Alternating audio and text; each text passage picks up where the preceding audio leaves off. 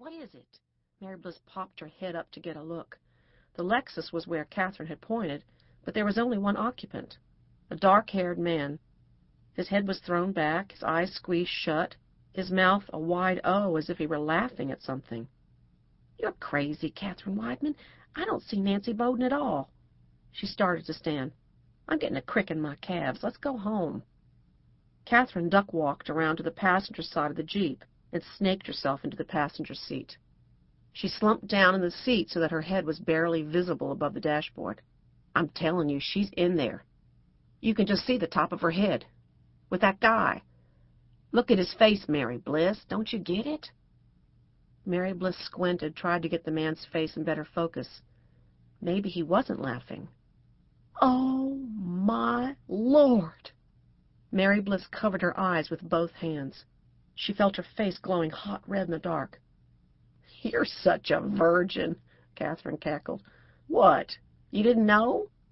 That Nancy Bowden was hanging out in the Winn-Dixie parking lot giving oral sex to men in expensive cars?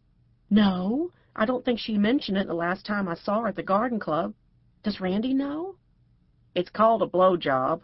Yes, I'm pretty sure Randy knows what Nancy's been up to. Nancy and Randy are through. She moved into an apartment in Buckhead. He's staying in the house with the kids. I can't believe I didn't hear anything, with them living right across the street, Mary Bliss said. The Bowdens? Are you sure? My heavens, that's the third couple on the block. Four, counting us, Catherine said. You know what they're calling our end of the street, don't you? What? Split City. Mary Bliss put on the turn signal as she approached her driveway. Catherine reached over and flipped the signal off. Who are you signaling for? It's nearly midnight. There's nobody around. 687 people live in Fair Oaks, and 685 of them are in bed asleep. We're the only ones in this damn town who are awake. Mary Bliss flipped the signal on again and completed her turn. By my count, it's 684. Parker's probably still up, waiting for me to come home. And you forget, at least one of our neighbors is still awake, over there fornicating in the parking lot at the Winn-Dixie. Besides, it's the law, Catherine. You may drive like a bat out of torment any time you like, but when I'm behind the wheel, this is how I drive. Safe. You do everything safe, Catherine grumbled. You're the only woman I know who'll insist on a seat belt in her coffin. And if you want to get technical, Miss Press, what Nancy Bowden was doing in that Lexus was not actually fornicating, as far as I could see. I'm glad you're thinking of my funeral and Nancy Bowden's sex life when your own life is such a wreck, Mary Bliss said. You really are a mess, Catherine. No wonder Charlie left. I'm surprised it took him this long. Ha! Charlie likes round numbers. He wanted to wait until he'd been married exactly twenty years. That way, he could tell his therapist he'd given it two decades and the whole thing was hopeless. It makes him less of a bad guy. Mary Bliss turned off the ignition and unfastened her seat belt. I still think you two could have worked things out if you just tried a little harder. Catherine pretended to be hurt. You're my best friend. Why is it so hard for you to believe that I'm better off without the jerk? I just wish you'd tried couples counseling, Mary Bliss said. Hey, Catherine said loudly, determined to get Mary Bliss off the therapy track. Did I tell you what I did today? I called Grimmy. Actually, she called me, looking for Charlie. He won't return her calls. He's been out of the house two months and he still hasn't broken it to his mommy that he's getting divorced. Keeps saying her poor old heart won't take it, which is a load of crap. I'm tired of everybody tiptoeing around that old bag. So when she called, I said, Look, Grimmy, Charlie's left me and I'm divorcing his ass. He's moved in with his girlfriend. Your son is pushing 15. and he's living with a 29-year-old named Tara. And here's the rest of the news flash. I am not a natural blonde and I haven't been a virgin since I was 15. What did she do? She hung up. That's awful, Mary Bliss said. You want my advice? No, I do not. Mary Bliss plunged ahead. She'd been offering Catherine unsolicited advice ever since the day they'd met at the Fair Oaks Country Club swim meet, when Chip was seven and her own daughter Erin was six, and Mary Bliss had taken Catherine aside and tactfully suggested that a thong bathing suit was not appropriate for youth-oriented events. Catherine had laughed in her face, told her not to be such a biddy, and offered her a wine cooler. They had been friends ever since. Catherine never took her advice but it made Mary Bliss feel better to be the voice of reason.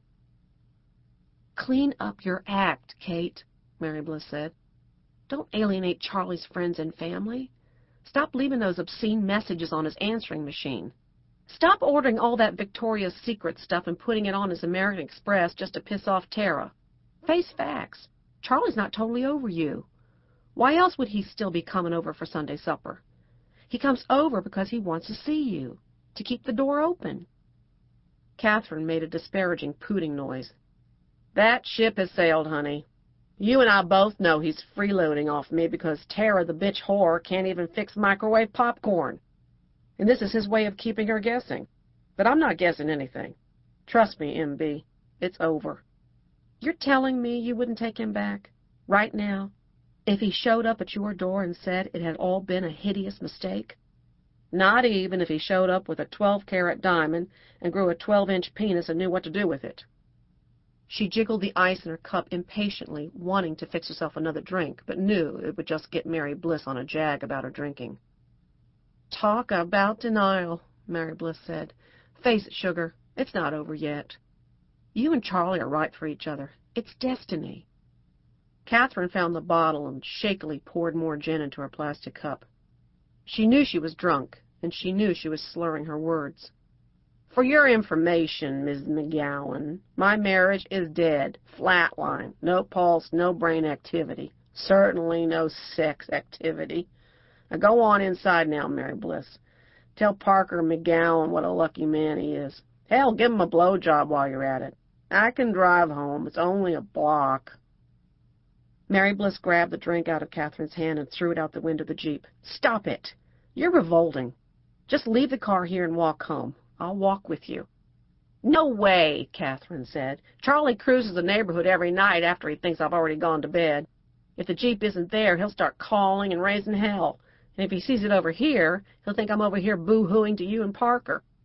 Maybe he'll think you miss him, Mary Bliss said. Maybe he's already come to his senses. He wouldn't go looking for you unless he missed you, idiot. He's the idiot, Catherine said, yawning. He misses the Jeep, not me. Catherine climbed over the console and into the driver's seat, nimble as anything, despite her advanced state of intoxication. You know the problem with you, Mary Bliss? You keep assuming that everybody else's marriage is like yours. You have no idea what a real marriage is like. You and Parker are like Ozzie and Harriet, Mary Bliss. You're a couple of dinosaurs. Maybe so, Mary Bliss said. She blew Catherine a kiss. Sweet dreams, Kate, and don't forget to lock up.